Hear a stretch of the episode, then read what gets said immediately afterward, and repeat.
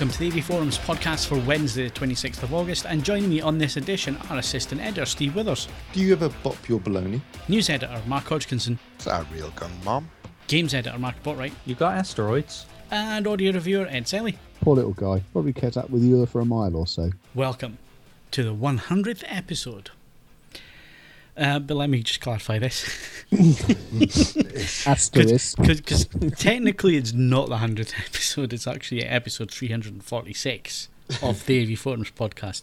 AV Forums podcast started on the 2nd of March 2006 with um, a presenter called Jason Bradbury and some guy called Phil who was doing the DVD news. That shows you how long ago that was.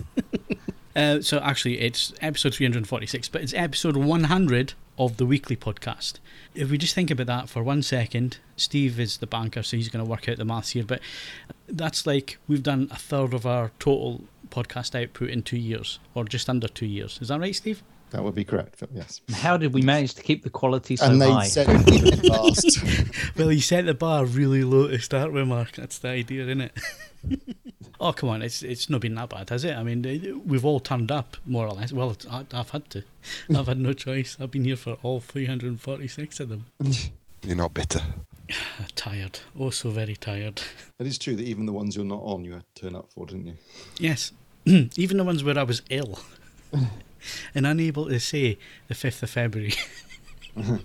That was the dark era where Withers basically was responsible for 98% of the spoken content of the podcast. yeah, but it was 98% with Oh, that's what you're saying, isn't it? No, sorry. Yes, 100 episodes. Who'd have thought it, eh? Well, if you're going to do a weekly podcast and it runs for nearly two years, then you eventually get it. It's inevitable at some point, I suppose. Maths is quite straightforward. Uh, Mark, cheer us all up. Uh, Mark, I've got two marks this week. They, they're actually on the podcast together. What's the competitions, Mark? Gee, well, oh, right, okay. Competition news, yes. Um, we've still got. Same as last week. Yeah, it's the same as last week. So if you listened last week, you'll know. But you better hurry up because these are going to run out soon. We've got the War of the Roses on Blu-ray, and that runs out on the 31st of August, and the Thermaltake PC gaming bundle, courtesy of Scan, also 31st of August. And that one's worth a decent amount of cash. Okay, and uh, previous winners? Maybe it's none again. he wins a lot. Every week, Yeah. that guy wins almost. Yeah. The winner of Kelly's Heroes was Wardy257. Right, so there we go. Competitions. We're all cheery. 100th episode. We've only been doing this two years. And It's more end- than two years, isn't it, actually? Because there are some weeks we didn't do them. Not many, but some. July 3rd, I think. Yeah, well, I Yeah. mean, like, like next week, we're, we're not doing one next week, are we? So, No. Well, Cheeky little segue for you there, Phil. yeah. Th- thanks for that, Steve. Because you forgot to put it on the round order. It's, it's at the end. I did not. I put it at the end. Yeah, but people don't listen till the end. Do you, do you dear listener? They try. No one makes it to the end, including us. in this world that we live in these days, we have to sign quite a few NDAs. It has its pluses and its minuses. I, I guess the plus point is that, that companies want to tell us about what they're working on and look for opinion. And when we're talking about NDAs, guys, we're basically talking about please do not discuss this until this date. But we're not dictated to in terms of what we think of the things. Let's make that abundantly clear. We still form our own opinions. We just can't talk about them until Yeah. NDAs are lifted. So there was an NDA lifted last Thursday. It was all about Yamaha's new music cast. Those of you with very long memories might remember that Musiccast uh, is not a brand new word uh, dreamt up for this. Uh, Yamaha has tried to do um, a, a system called Musiccast in the past, and it was a classic example of um, a very ambitious system being let down by the limitations of the technology at the time. Uh, but it was quite clever. It could sort of send up content to multiple rooms. It, it in many ways um, laid the groundwork for a lot of the systems that we see now. Um, but they took advantage of more modern technology and and, and slightly um, slightly lower bars to actually to produce something that, that did work more often. Um, however, Musiccast is back. Uh, the boy Withers and I uh, travelled off to Hamburg uh, to Two months ago. two months ago. It seems a long time ago because it was. Um, and there's some good news here, really, in- so much as just because uh, the last time round it wasn't wholly successful because it was extremely ambitious, it hasn't stopped Yamaha from being extremely ambitious again. Um, this is not a standalone system of wireless speakers. Uh, I think Yamaha quite quite rightly have taken the decision that this is that, that everyone's doing that. What's the point? Musiccast is embedded software and hardware that is going to feature in almost every single Yamaha product being launched from now onwards, which means that uh, essentially, if you buy a Yamaha AV receiver, it's automatically a music cast station, and it can start to share both network embedded content and certain examples of content that's only being received by that AV receiver to other music cast products on that same network. And the range of bits and bobs is is absolutely bonkers. Um, I'm struggling desperately to find the number because I can't remember what it so is. the, um, the obvious question here is what difference is this to DLNA and uh, Bluetooth?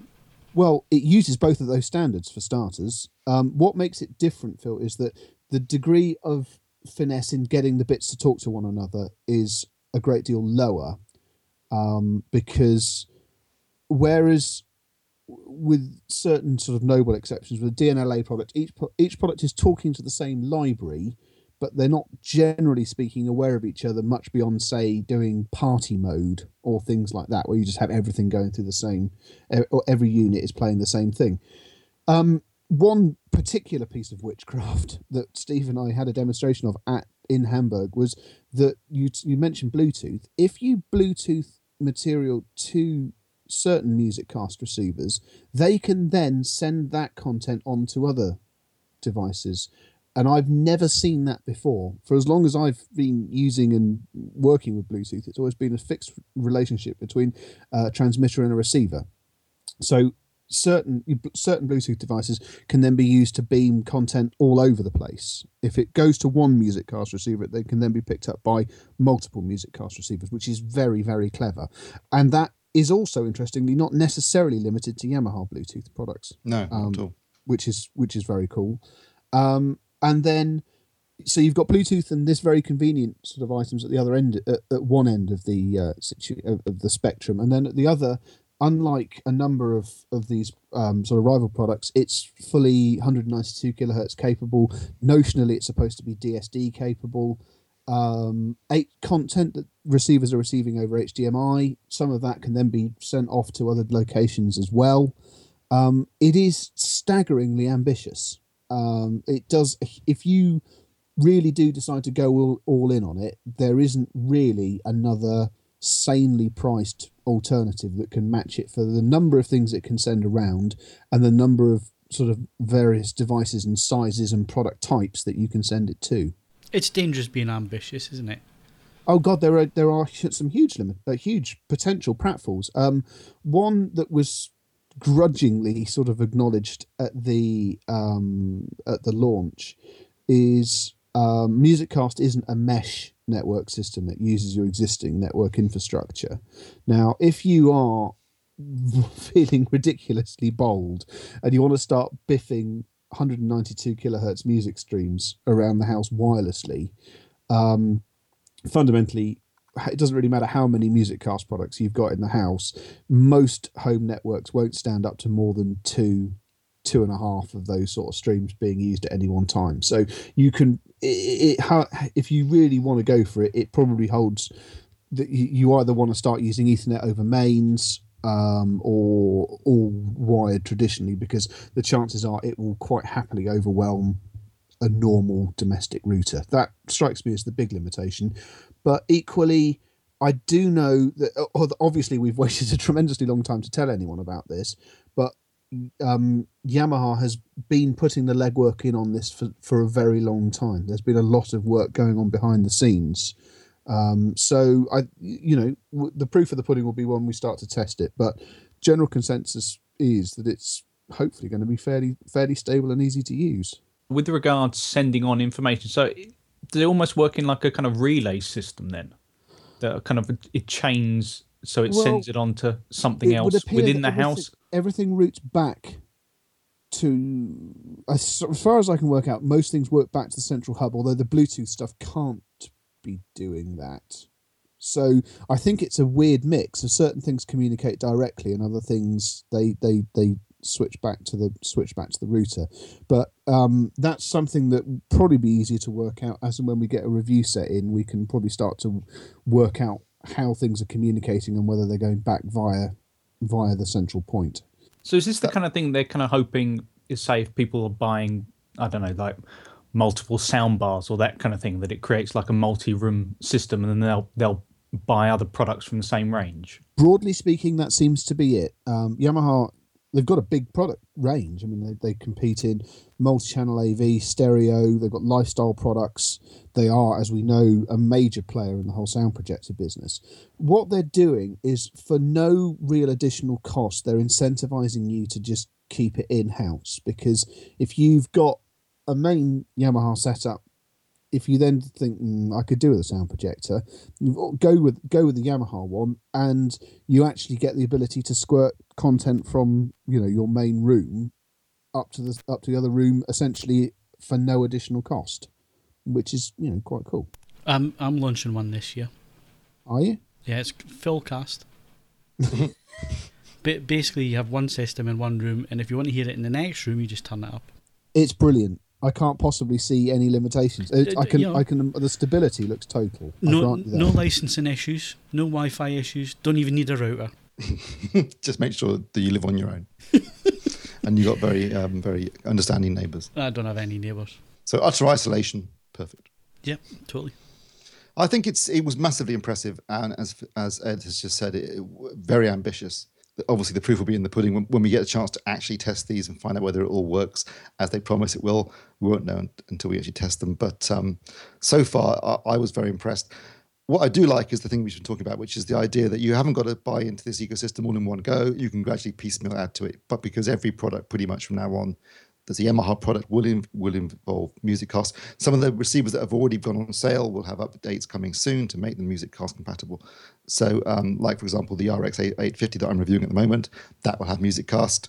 Why go Music Cast? Why go what? What's the other one? Is it Music Flow? LG's. That's LG's version. Um, Uh, well, and Samsung music- have. So why go with these proprietary systems and not just? Music Cast has got certain USPs, specifically this ability to shunt content that a receiver is receiving over HDMI is encrypted content to other speakers. So you can just say, you know, Formula One commentary, football match commentary, something like that. Just being able to just send that the same what you're hearing in the main room to another location whilst you're prepping something or I'm tidying up after my son's destroyed something else.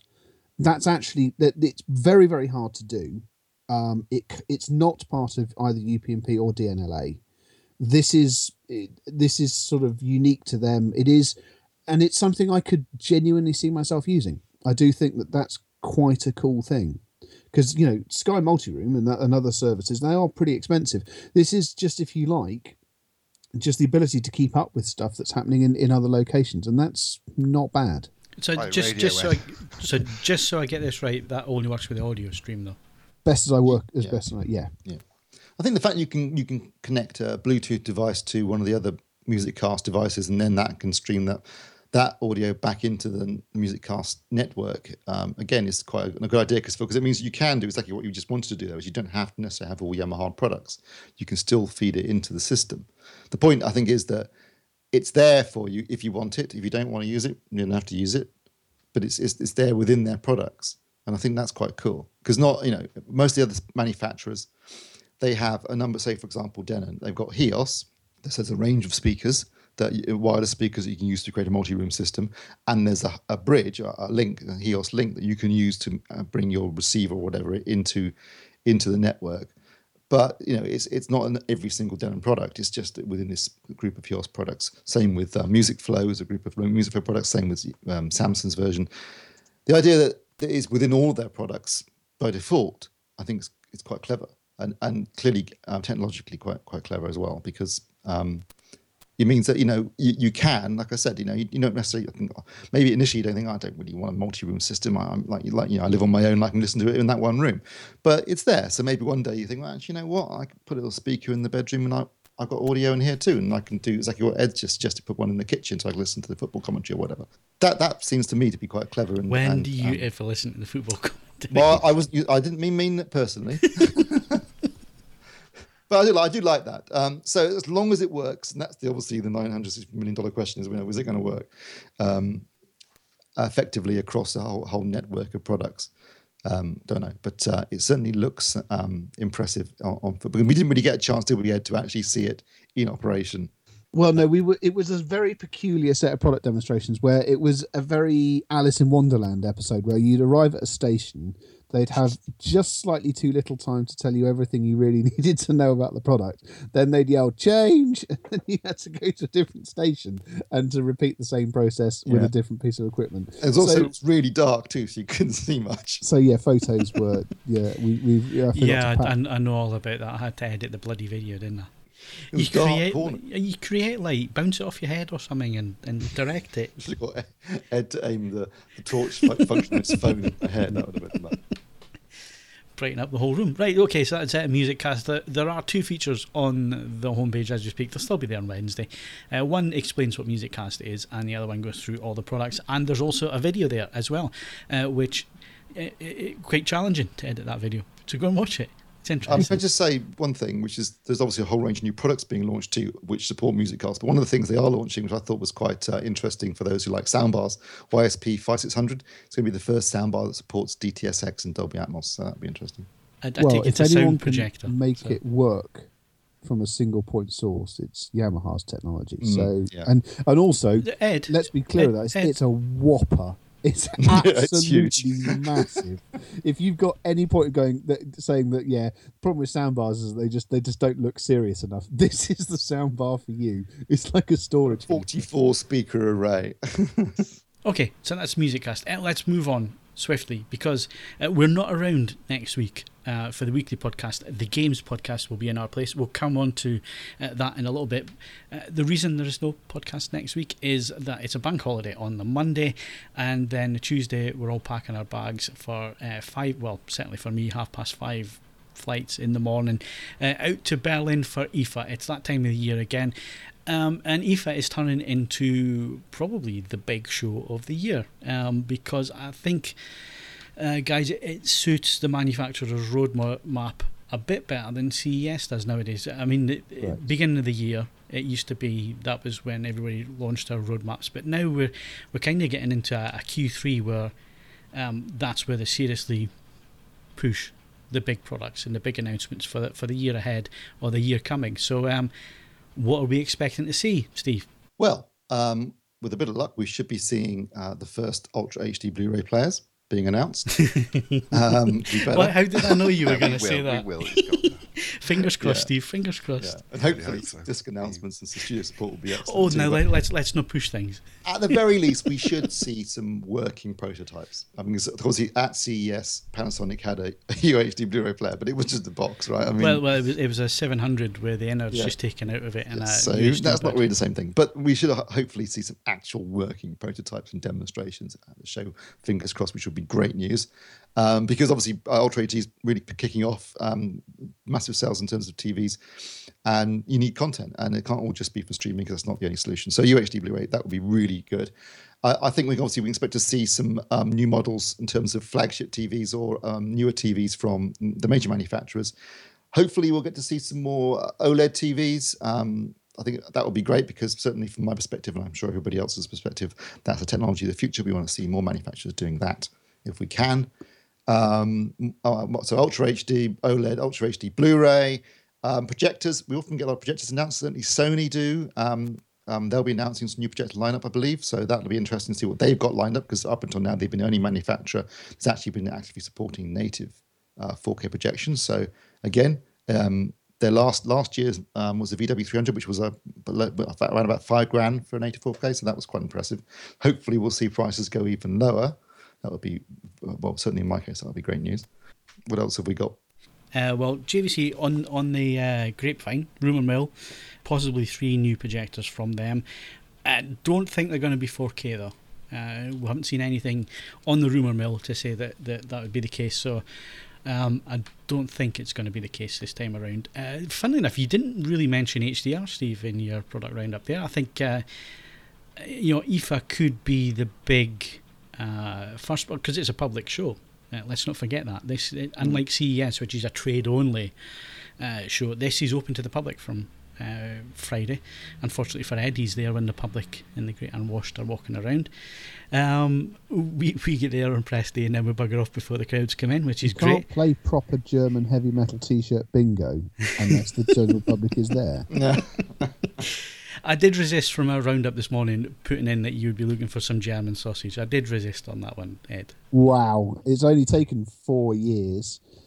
You've said it every other year I've been. So. Yeah, but let, let's face it, you will be in the white goods area looking for free food. Let's, let's not Um, beat I around I don't know. I, I, I, I've said before, I do find the white goods area genuinely fascinating. Um, but I, there's a there's a cracking tent uh, for, for, for beer and wurst out the side, which um, I tend to, to, to populate. Yeah, uh, well, we're looking at our itinerary, and uh, basically we're there Wednesday afternoon, all day Thursday, and then I fly home Friday morning. Steve's not that far behind me flying back, so it's really, really condensed uh, itinerary this year. And and he said to me, well, "You'll have to have a big breakfast because there's, there's we're not going to have much time uh, for lunch or anything like that." And I was like, "Nope, I'm having my curry first." You make it sound as if Steve has to take a different flight, He does, yeah, he does. like it's the royal family. Uh, no, that's just because I go north. Uh, anyway, so H back to back to the point in hand. HDR. I think this is the first time the public's going to get to see it, Steve. I think this, uh, you know, if it's done properly and like the demos that we've seen, where it does look like a game changer, where you're actually seeing the latitude in the image from the blacks to the whites, and without you know um, retina burning brightness, which is what it's not about. Um, I think it, it it could be a good barometer to see what the public think about HDR tech. Yeah, yeah, true. Um, I guess we'll have HDR. Hopefully, we might get some more news in terms of um, standards going forward. Um, so, 10 bit video, wider color spaces, DCI, I guess, um, along with HDR. So, that, that'll be interesting. Um, I'm trying to think. Yeah, I guess I might get a chance to see some feedback from the general public on the Friday. And as you say, it depends on what the demos are like. I guess that's going to be the, the big uh, the big selling factor. Well, not saying the big news point um, at the end of, at the end of this year is going to be um, HDR and whether it really is a game changer, whether it gets that kind of uh, buzz factor that we think it will. I think it's certainly in the demos that we've seen, you notice HDR more than you do the, the extra resolution of 4K. And HDR doesn't necessarily just work with 4K. You know, you could get uh, a 1080 Blu-ray uh, produced in HDR. Uh, there's nothing stopping that. Whether that will happen or not is, I, I don't think that will happen because how many 1080p TVs have we reviewed this year so far? We're into August and I think we're on three. I'm on my first. Yeah, exactly. So yeah, it's technically possible that normal Blu-rays at 1080p could have HDR. I don't think we'll see that. I think we'll see HDR and 4K married together, and I think HDR will push more than the resolution side of things. And um, the other confusing thing is HDR photography and HDR in video, uh, not the same thing. People do not mix them up. It's not the same as HDR in photography, which makes everything look fake. Um, HDR in video is about bringing out detail which is already there in the source material. So 35mm film, 65mm film, and uh, digital video. It already exists. It's just the technology that we have at the minute, Steve. When it comes to the mastering process, it's mastered in 10, uh, 8-bit, um, 709 color. So we we actually lose a lot of the detail, especially in the brighter areas of the image. Yeah, yeah. And all Martian's done it currently at 100 nits as well, isn't it? I mean, basically, it's a standard that was developed for um, old CRT TVs, and things have moved on, things have developed, and now we need to sort of adjust the technology and the standards to to, to suit the what the dis- displays are capable of these days. Um, and when you see it done right on a on a really good display, you, you can be blown away by um, the kind of image that we could have um, next year, basically. Of course, uh, lots of possible good announcements coming. So we've already mentioned JVC, Sony, possibly uh, projector wise. Epson, do, do we think Epson might do something? I, I noticed that Cedia's later this year. Maybe Cedia is the time for for them to announce something. Steve, I haven't seen anything on the uh, on the rumor mill when it comes to them in terms of projectors, and nothing HDR wise either, which I find quite surprising. But uh, not none of the projector manufacturers are actually talking about HDR at the moment. No, Will- I mean, I think at the moment their priority is probably uh, HDMI 2.0 with HDCP 2.2 um, support. That's key, obviously, if you want to be using them with uh, with things like um, UHD Blu-ray players. Um, maybe maybe trying to get some wider color spaces in there and um, 10-bit, I guess, would be would be the priorities rather than maybe HDR. Maybe. Okay, so it's going to be interesting to see what happens there. Like we say, televisions. Should be a couple of big announcements there, which um, you know should be interesting when it comes around. When the first one? It's going to be like next Wednesday, isn't it? Really for for for the big press conferences on the Wednesday and the Thursday. So Wednesday is Panasonic and Sony. Is that right? Yeah. And then on the Thursday we've got Philips and who else has a press conference? Samsung, uh, LG. LG. So obviously uh, that's that's a TV side, as we've alluded to. Ed will be out uh, hunting for um, hi-fi and tumble dryers and tumble dryers and sausage. Um, so, um, in the fast-moving world of hi-fi, Ed, um, what are you expecting to see that's new? Um, I'm expecting. Uh, I obviously um, Music Cast is going to be there, and it's more, and we'll see more of the products. Um, I imagine that at least another contained wireless system will break cover. That's generally something that sort of crops up on a on a routine basis. Uh, the headphone market has slowed down, but I dare say that they'll yeah we, we might we might just see two or three hundred new models rather than a thousand or so in previous years. Um, and other than that, I'm not. I, at, at this point, I'm not 100 percent sure. On a slightly, I don't know, is it does it count as a, a, sort of morbid level? I would be very interested to see how the the sort of China hall uh, is in terms of uh, mentality and uh, and focus in light of the sort of. oh, you mean the stock stock market crash of today? Well, yeah, and uh, as I say, I don't think it's going to end today. And there's been other other sort of things rumbling on in the background as well. I'll be interested to see what their focus and what sort of services and stuff that they're offering and, and, and how they're going about it in comparison to preceding years. Getting back, um, so audio wise, uh, yeah, we've mentioned headphones and so on. Another growing market is uh, these portable DACs. And I well, would like yes, to see might, more of this. I'm hoping to see a couple more of these. As I understand it, Oppo has been doing rather well with their HA2, and and uh, Onkyo have got one, and so on and so forth. Um, it's it's a slow growth category in so much as it, it takes a bit of time to get the public round to that sort of way of thinking, but it's definitely got some potential in it. Um, so yes, I, I, imagine that one or two more of these sort of items will, will break cover. Um, although I have to say they're going to have to go some way to uh, be be significantly better than the Oppo, which is annoyingly good.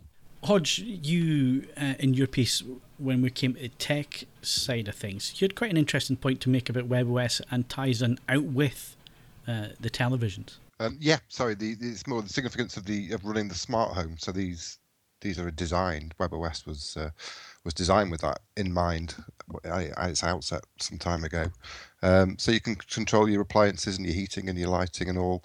It'll all come through the TV in the very near future. So that's that's what Tizen and WebOS really represent, and I guess and Firefox to to a certain extent, although I'm not as sure uh, on that on that OS in terms of uh, the smart home. But um, yeah, that that's I think that's why LG and Samsung have gone with that, that particular platform for their smart TVs. So, so bringing us back to where we started the conversation, guys. Uh, you know, music cast and, and systems like that. Why is there nobody out there doing a, a catch-all system? Like this that, that will do everything that Mark says there about the smart home and feeding audio and HD video around the house and so on. Video is a, is a tremendously complicated. It's it's something that manufacturers are intrinsically um, cautious around. The standard changes every fifteen minutes. Um, it doesn't matter how much future proofing you try and put into it. Either it doesn't go in the direction you anticipate, or it suddenly decides on a new standard seemingly at random it, going back to what I was saying earlier about the music cast in many ways what will be its greatest operating limitation is um, is the, the actual bandwidth of your own network. If you're installing these systems on people and, and making use of people's existing routers even and even a remotely sort of complex HD definition uh, sorry HD level um, setup is going to going to overtax a router um, and the moment that you start looking at 4K and other other niceties, it's just not going to work. It the the problem is audio has sort of taken the lead here because it's possible to meet customers' expectations of convenience and capability with the with existing hardware at sensible prices. At the moment, I don't think that same thing is possible with uh, with with video. Would you agree with that, Steve?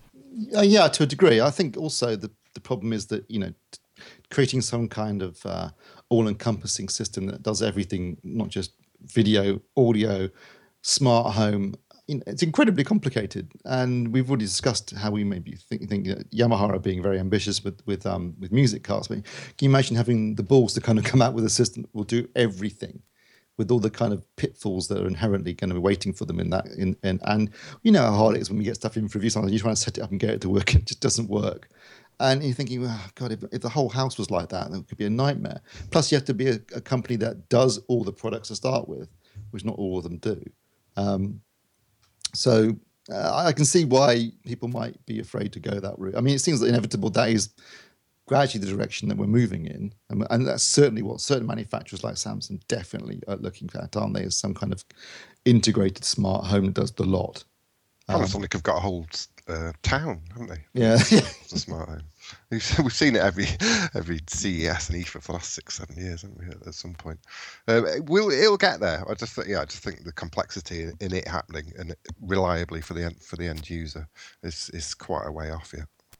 Uh, Mr. Botwright, are you as negative as my other colleagues here? What with regards to the kind of smart home that Yeah, does everything? Yeah.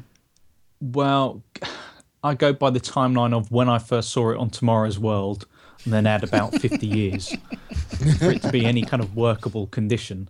Um, I also think, you know, with with things like um, MusicCast, I, I think it's just a lot easier to sell people on the idea of audio in multiple rooms and you know ease of getting your tunes into different places. It, it's kind of it's always been synonymous with a certain kind of lifestyle sold, whereas the complete house is, you know, I, I think that's perhaps a step too far for many consumers at the moment. Do, do you think it's a generational thing? Um, and that when the next generation come along, there's a great advert I saw on, online where the baby's born and straight away he's using the smart devices and so on, and and that's what it's getting like. You know, you just have to, I just have to look at my nieces and nephews and see uh, how au fait they are with technology and how easy it is for them to use stuff that and, and, and in ways that I would never think about myself. Um, is it a generational thing? Do you think the next generation is going to come along and, and that's where we'll see the complete smart home all integrated together because it'll just become the natural, well, why does it not do this? Well, let's make it happen. No, because none of them can afford to buy the home in the first place. well, it's it's a you know, let's face it, you can't if you're not mortgaged on the property, you know, you can't do uh, can't do a huge amount to it. So uh, So, That- so they're smart rented homes. the smart rented homes where everything has to be stuck onto the wall, not embedded in it. Yeah. Who who here's got digital meters for their gas and electricity? I'm supposed. Oh no! I've now got No. a digital electric one. Right, but uh, you know, I was at my parents at the weekend, a couple of weekends ago. They've now got a, an all singing, all dancing thing that they can switch it on. They can use their smart devices to switch it on and put the timer on and all the rest of it. So that's one section that that's moved on leaps and bounds. Um, we've got integrated audio systems now, and multi-room systems, and all the rest of it running off apps. So how how will it not develop? I, I, I don't see this negativity that you guys see. Well, I think where it comes down to it is when you're. It depends exactly what you're looking to adjust within the construct of it being a smart home, but where people seem to be most reticent is anything that physically requires you to start modifying or making significant alterations to the, to the property itself just has historically not been a bit not been a flyer if these things as you say it's more a case of just stuff turning up in the house which the the points of control become sort of more integrated, then yeah, that's not, not difficult to imagine at all. But stuff that actually changes the fabric of the home, that's a bit more of a bit more of an ask, and I think going to be significantly slower, if at all. It's a long way from the the Teasmade, isn't it? That wakes you up.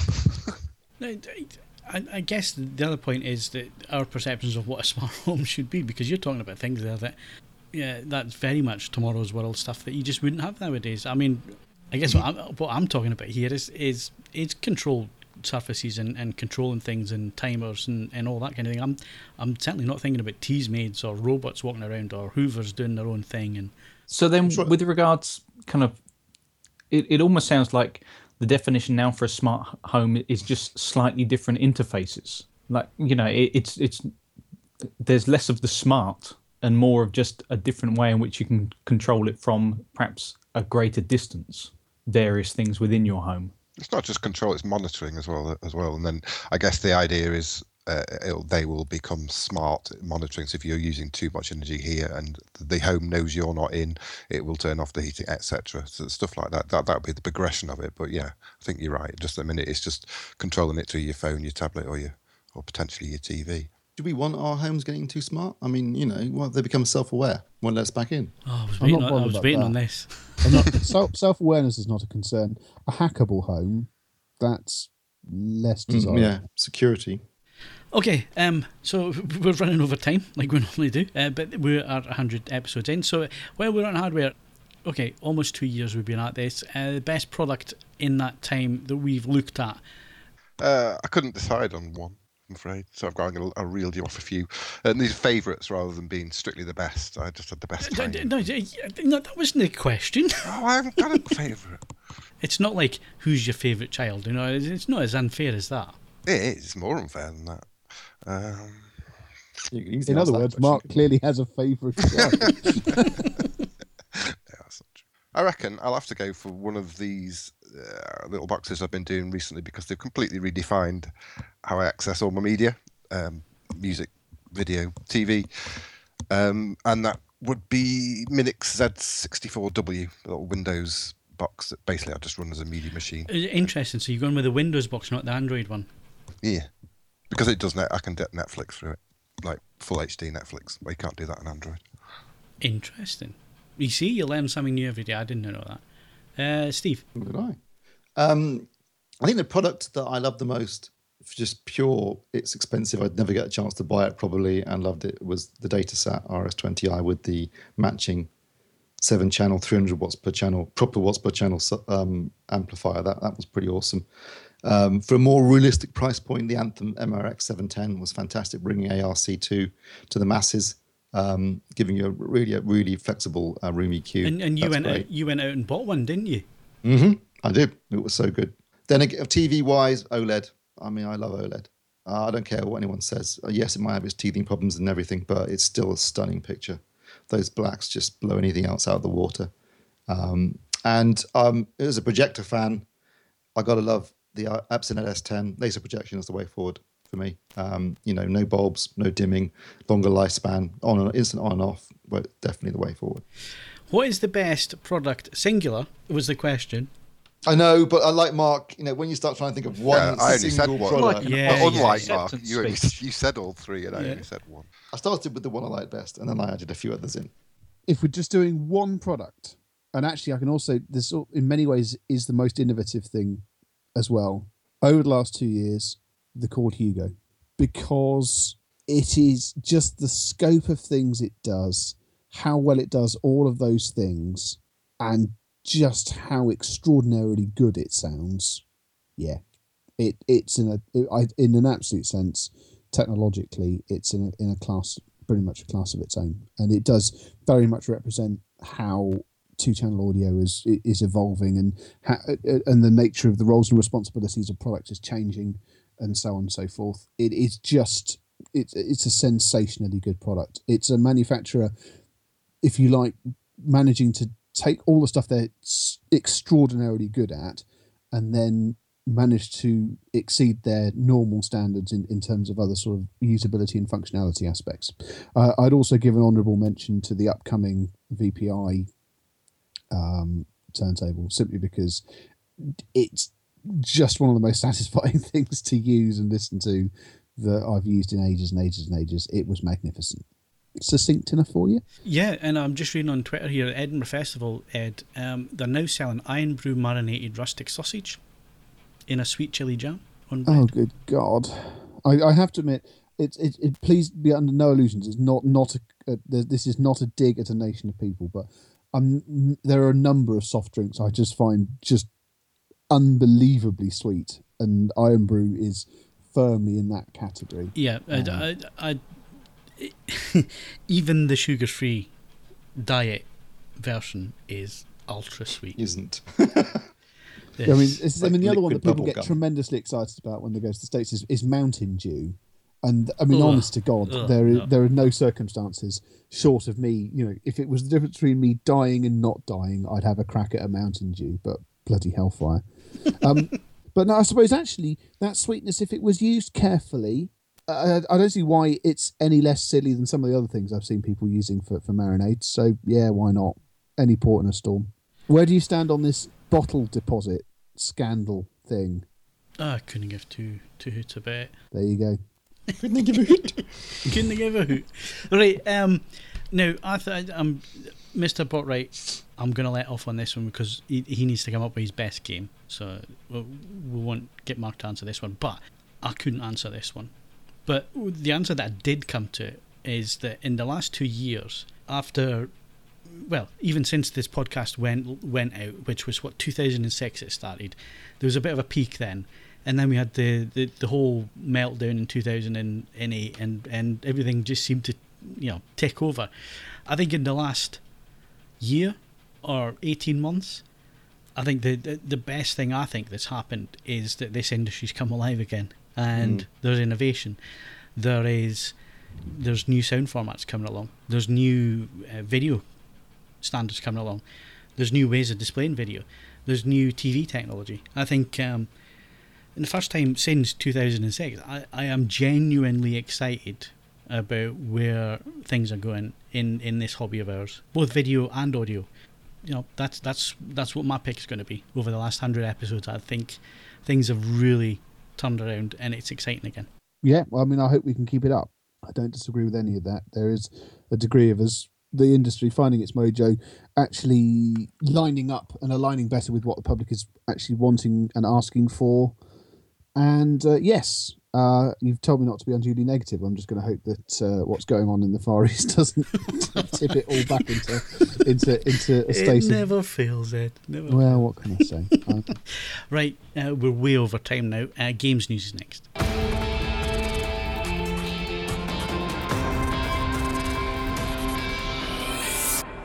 So, Mark, let's let's start with that question. Then, uh, last hundred episodes, um, best and worst game. I'm not going to go for a worst game because that's unduly negative. But I think if we started, when did we start? Would it have been about roughly? It was it was July. Um, uh, let me think. July 2013 was with this. I'm, I'm sure it was, or it was August. It was either July or August. It was just- Right, so I can't roll it back to something f- from June 2013 then. Oh, go on, we'll let you. Just because for me, The Last of Us was the game of probably the game of the last generation of consoles. Um, I absolutely loved it. Um, I- found it was one of those few games which seemed genuinely. Um, it seemed innovative. It seemed like um, it had been written. It could have been written as a film, as a TV show. Um, it was the kind of game that you didn't mind showing off to people who didn't like video games. Um, it was just very, very clever in the way that it, it worked with this ally system, uh, kind of organic combat as well. Just everything about it, I absolutely loved. And to back that up, Mark, it was one of the few games I bought and actually played in the last two years. Did you get to the end? No, but I got further than I had on any other game in the last decade. the ending's the payoff for that game. It really is. There you go then, Steve. Your challenge. Should you accept it? uh, right, and, and moving on to a more serious note, Mark. Um, the Games Podcast, it didn't turn up this uh, so far this month. It's because it's going to appear next week, hopefully, uh, while we're all away in IFA, and it's the last Games Podcast ever. Yes, sad news. Things have just kind of reached their natural conclusion with regards the the games coverage in general. Um, I think time constraints and real life have caught up with everyone. Um, even trying to get everyone together via a round robin email is proving tough. It's like kind of blowing on the conch shell in Anchorman or something. Um, so getting everyone together for a Skype call proves even harder. Uh, yeah, so it's the last one. Um, we went a bit off piste with this one. A uh, little bit uh, less in terms of news, a little bit more looking back um, at some of the games that we've enjoyed. Um, and strangely enough, I think my final review was for Godzilla, which seems a strange note to be going out on. Um, but yes, uh, good laugh, good fun, and just you know, thanks to anyone who's listened. And and tissues at the ready. It's not that sexy. It's- it sounds like it's going to be very hard to masturbate to, if I'm honest, Phil. Oh dear me. Um, in all seriousness, our thanks to the games team. Um, uh, things are wrapping up, and and it is a shame that that um, you know life does get in the way, and uh, you know you guys volunteered your time, put these reviews in. They're all high quality. It's just that you know when you look at the games side of things, um, if you look at the games industry, you look at what people are reading in terms of games. It it was always a, a fight to, to to to do something a little bit different, Mark. Yeah, I think it, it's an incredibly uh, crowded field already. You know, it was when we began. It's even more so now. Um, proliferation of sites is just kind of spectacular these days. And also, yeah, as you say, we're with dealing with guys who are just enthusiasts, volunteering their time, putting out content as and when they can, and you know, it's it's a very very competitive market. Okay, so that is the final games podcast. It will appear hopefully next week. Um, we will put a marker up on the forums and it'll be on the homepage as soon as it's published. Uh, do go and have a listen uh, to that. And uh, like we say, everybody on the weekly podcast, I know Stuart and Vicky as well. Um, thanks to the games team. Uh, the work that you've done has been first class and stellar. And um, and and we wish the guys all the best in the future with uh, with new jobs and and understand there's girlfriends moving in and all sorts. So best of luck with that. Real life has taken over. it happens to everybody eventually. That also, of course, means no more weekly games news. Uh, but you're going to stay around, aren't you, Mark? Yeah, I mean, you, you'd miss us if you weren't here. I'll probably still be kicking around here and there. and is that games news? I think that is games news for the last time. Yes.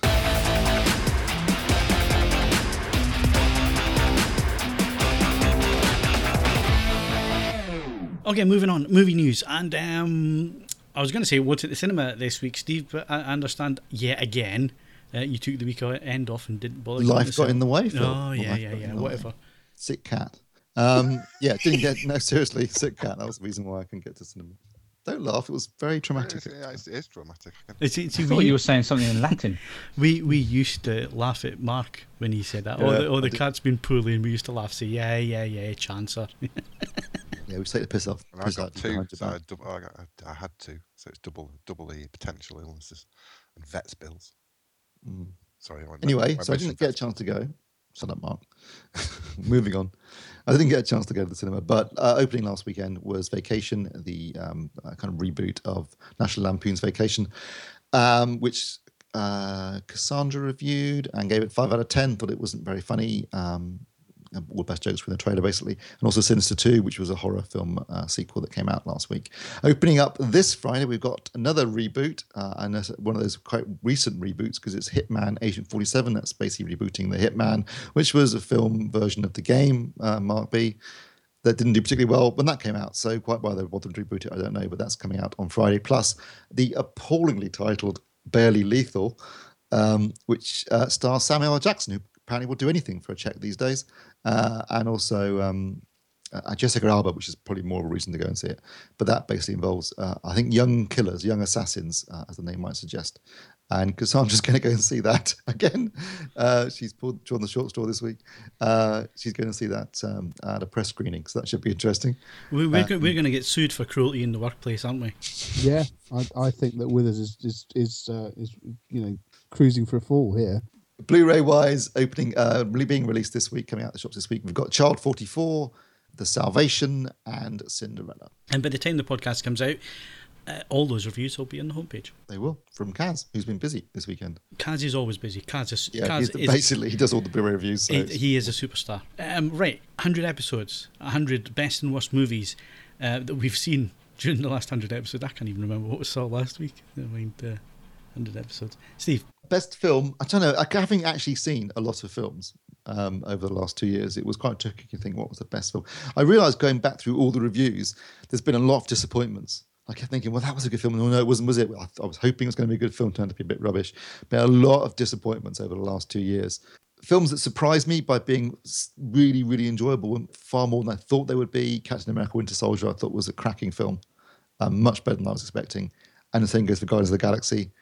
Gravity was one of the few films I was looking forward to that actually did, did deliver. I think it's a technological tour de force. Um, but the film I enjoyed the most in the last two years, to my surprise, because uh, I knew little about it going into it, I thought Dallas Buyers Club was absolutely brilliant. snap. Really? yeah, totally snap. Yeah, I loved it. I thought it was brilliant. Excellent, excellent performances, and yeah, and a Yeah, story that brilliant performances. uplifting yet you know poignant and uh, irreverent. It was great. It was just had everything. I loved it. I absolutely loved that movie. Worst film I've seen in the last hundred episodes uh, is comfortably Theodore Rex. Uh, I haven't seen it yet. and I have Okay, sat that, through some but what's the worst new release that you've seen in the last two years? Because we it, I'll Theodore tell X what, I exists as a almost immediately- baseline of dreadful. I can almost quickly say straight away the Fantastic Four was crap, really disappointing on every level. Um, that was pretty poor. Uh, Transformers: Age of Extinction was was dire. Yep, I'll, I'll agree with that. Was- Did anyone go to watch the new RoboCop? Yeah, I had to go. And, I saw that, and that, was you thought that was only mildly dreadful. I seem to remember. that, I mean, that's the thing, isn't it? Going back to all the films that have come out over the last two years, um, sadly, either they're either terrible or disappointing. Uh, I think disappointing is often worse. And trying to find the, the films that I thought were good or, or, or delivered or really I really enjoyed was it's really quite difficult, and that is quite a, damning indictment of the I, film I, industry. I that couldn't so find often- I couldn't find anything that stood out as a film that would move me or made me appreciate the art of filmmaking in the last two years. I've, I've been through everything that I've looked looked at and watched, and nothing stands out. There's lots of good films in there that I really enjoyed, but nothing that really sort of stands out as, as you know a masterpiece of work or, or, or a great piece of cinema. Um, I really enjoyed Nightcrawler uh, in so much as I thought Mm. that, that was That was good. it. That was It good. was a little bit different to what had gone before. It, I I felt it had a bit, you know, it had a s- you know a bit of a payoff to it. I I would say that that yeah would be possibly at my top point. Then um, in a much more minority view, I really enjoyed Fury as well. That, that might have been different for me, uh, not Fury, um, but you know, a, a, a, a film that celebrated filmmaking and that kind of thing. Because I haven't seen Paul Thomas Anderson's um, Inherent Vice. Inherent Vice. I haven't seen that, and I usually, usually he'll do it for me, in terms of uh, like a real masterclass of uh, filmmaking, and I haven't seen that yet. So It's it's fun. It's it's a good fun movie. It's kind of you know it's about the journey, not the destination, but uh, shot on film. I think uh, on a similar vein, the, I enjoyed the Grand Budapest Hotel. I do like Wes Anderson, although I could have done without them mucking around with aspect ratios within the film. What about that one that to- was filmed over twelve years or whatever? Oh, Boyhood. Yes, I did enjoy that. I did think, but but you see, the thing about Boyhood is it's one of those films you watch it once, you're not going to watch it again. Once you've sort of, and it is it is a valid point that once you take out the novelty factor of uh, the fact it was filmed over twelve years, um, it's a very minor story. But it is something that you should definitely watch because it, it it's a unique experience to watch a, a group of children li- literally grow up in front of your eyes.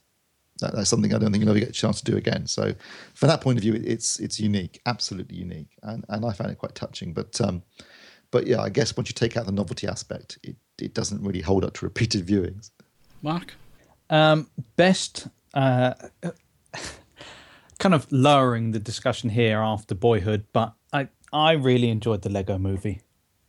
That was on my shortlist, actually. I have to say that was on I my ju- list. just thought it was it was very very funny. Um, also, my nephew, who's just uh, four, absolutely loved it and kind of laughed in pretty much the same places that I did. Um, and it the weird thing is, is kind of playing Lego with him. You kind of it's hard hard to see not see yourself as Lord Business. Say no no no, I'll build it. Don't don't just smash it now.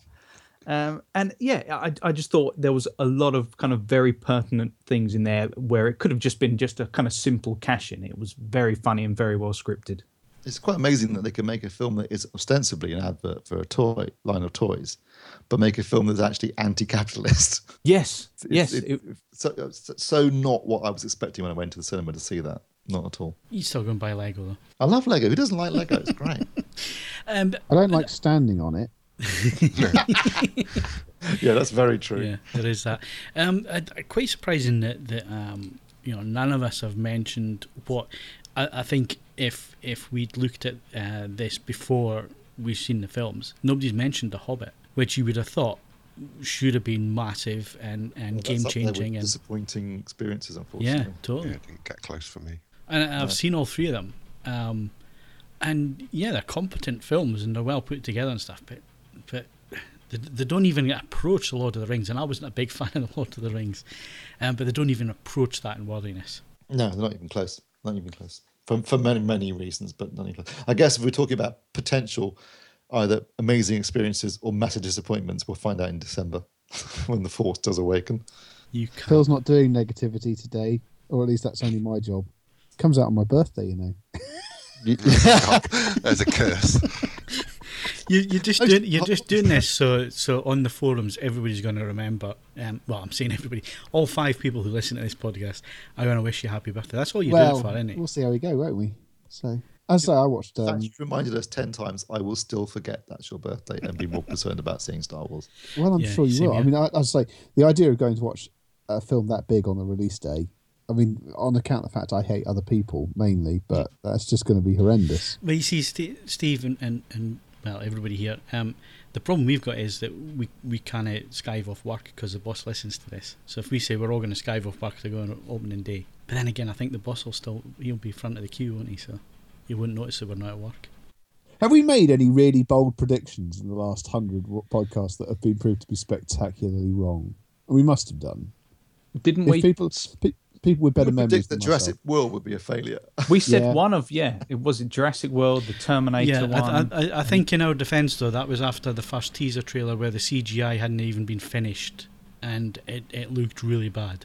Yeah, but I also said that Mad Max was going to bomb as well. And uh, I Even dare Terminator Genisys has made a bit of money, so it's just goes to show the appetite for crud. Actually, though, Terminator Genisys, much to my surprise, I rather enjoyed. A number of people have said that. You see, that's again, you know, no review for a film ever sounds good if people started with actually. much to my surprise. do do feel free if you're a listener and you've got better memories than than what passes for the brains on the podcast to uh, point out all of our failings. Because Oh, but, but didn't I say that we weren't going to get a UHD Blu-ray? no, we spent most of the time telling you that that wasn't going to happen. Uh, Yeah. To your credit, you were there going, "It's got to happen." We said China was going to be big in TVs and then bankrupted them. That was like two weeks ago, wasn't it? Uh, I still think Atmos is going to fail. well, not if I keep buying all the discs. I'll keep it going single-handedly. I don't think selling one of each necessarily constitutes success. That never stopped Sony. Some of their formats. I Just don't know. market them as limited editions. Yeah, we see so- some of the things about. Oh no, I'm not even going to mention that. We'll be here for hours. But yeah, Sony would just have just been unlucky sometimes. I think minidisc wasn't that bad. No, I actually really like good. mini discs. but it was marketed appallingly Yeah. and um, it was licensed appallingly and it was overtaken by solid state which i think it's more to sony's there's no no no, no, sort of condemnation of sony about mini disc, but sony's utter misreading of the post mini disc environment with with digital audio players. That has to rank as one of its most spectacular failures Um, I think we've overstayed our welcome for the 100th episode. So thank you very much if you have listened to any of the episodes uh, over the last two years. Um, thank you very much. It is appreciated. Please leave your feedback uh, in the, the forum underneath this podcast or leave it on iTunes um, and give us five star um, uh, uh, reviews. If it's four stars or, or below, we're not interested. Don't leave them.